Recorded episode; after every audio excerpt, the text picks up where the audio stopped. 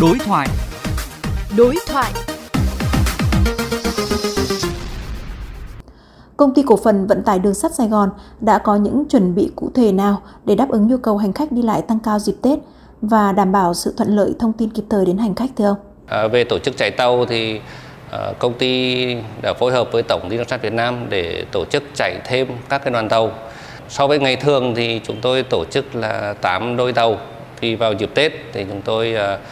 tổ chức chạy thêm 12 đôi nữa. Từ 15 tháng 10 ờ, thì chúng tôi ờ, tổ chức bán vé tập thể và từ ngày 20 tháng 10 ờ, thì chúng tôi đã tổ chức bán vé đại trà.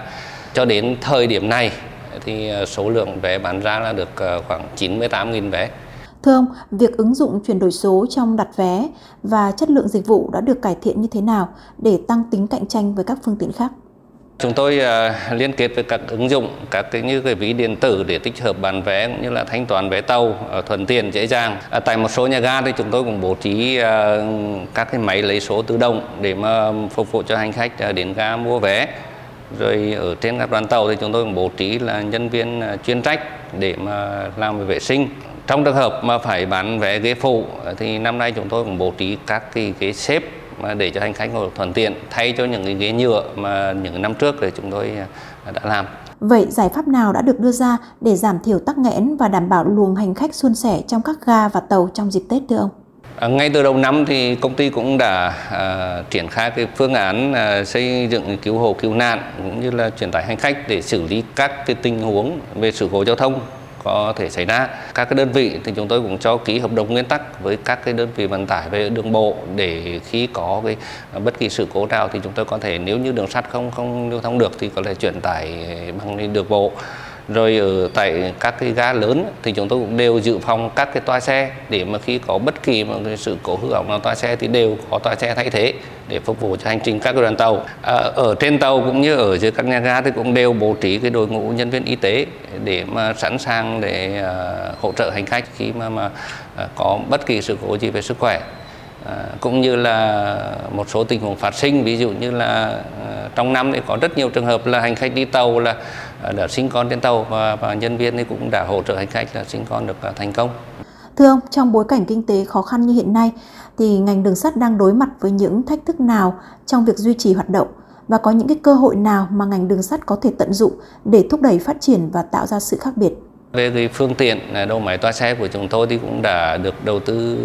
lâu rồi cho nên là cũng có phần lạc hậu và ờ, xuống cấp. Trong khi đó thì cái việc mà đầu tư đóng mới thì nó cũng còn hạn chế. Ờ, cái thứ hai nữa là với cái uh, sự cạnh tranh khốc liệt của các cái phương tiện vận tải khác thì cũng đó là một cái áp lực đối với chúng tôi. Và một cái thứ ba nữa là hiện nay cái tình hình biến động về cái địa chính trị ở trên thế giới uh, rồi cái tình hình lạm phát cũng như là cái giá nhiên liệu uh, cũng cái biến động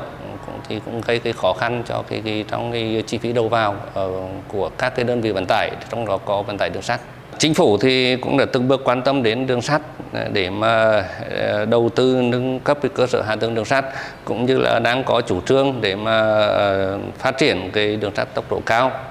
Cái thứ hai nữa là sau một thời gian mà ảnh hưởng của dịch bệnh thì hoạt động kinh tế cũng đã dần ổn định trở lại và vận chuyển hành khách hàng hóa cũng đã có cái tăng trưởng. Ờ, và chúng tôi cũng dự báo là trong cái thời gian tới thì cái lượng khách ừ, du lịch quốc tế đến Việt Nam cũng tăng. Ừ, hiện nay thì cái nhu cầu về du lịch trải nghiệm ừ, và đi tàu đường ngắn cũng đang được giới trẻ rất là quan tâm. Thì đây chúng tôi cũng thấy một cái cơ hội mà để để uh, phát triển ờ, trong cái thời gian tới. Kinh doanh vận tải chúng tôi cũng đã có khởi sắc so với năm 2022 còn một tháng nữa là hết năm ờ, dự báo thì với cái doanh thu vận tải của chúng tôi thì cũng đạt khoảng 1.500 tỷ và so với cùng kỳ của năm 22 thì cũng tăng trưởng được ờ, khoảng 10%. Kinh doanh cũng sẽ có lãi ờ, theo đúng những cái nghị quyết của Đại hội đồng cổ đông thường niên của công ty năm 2023 đã đề ra. Cảm ơn ông đã dành thời gian cho kênh VOV Giao thông Đài Tiếng Nói Việt Nam.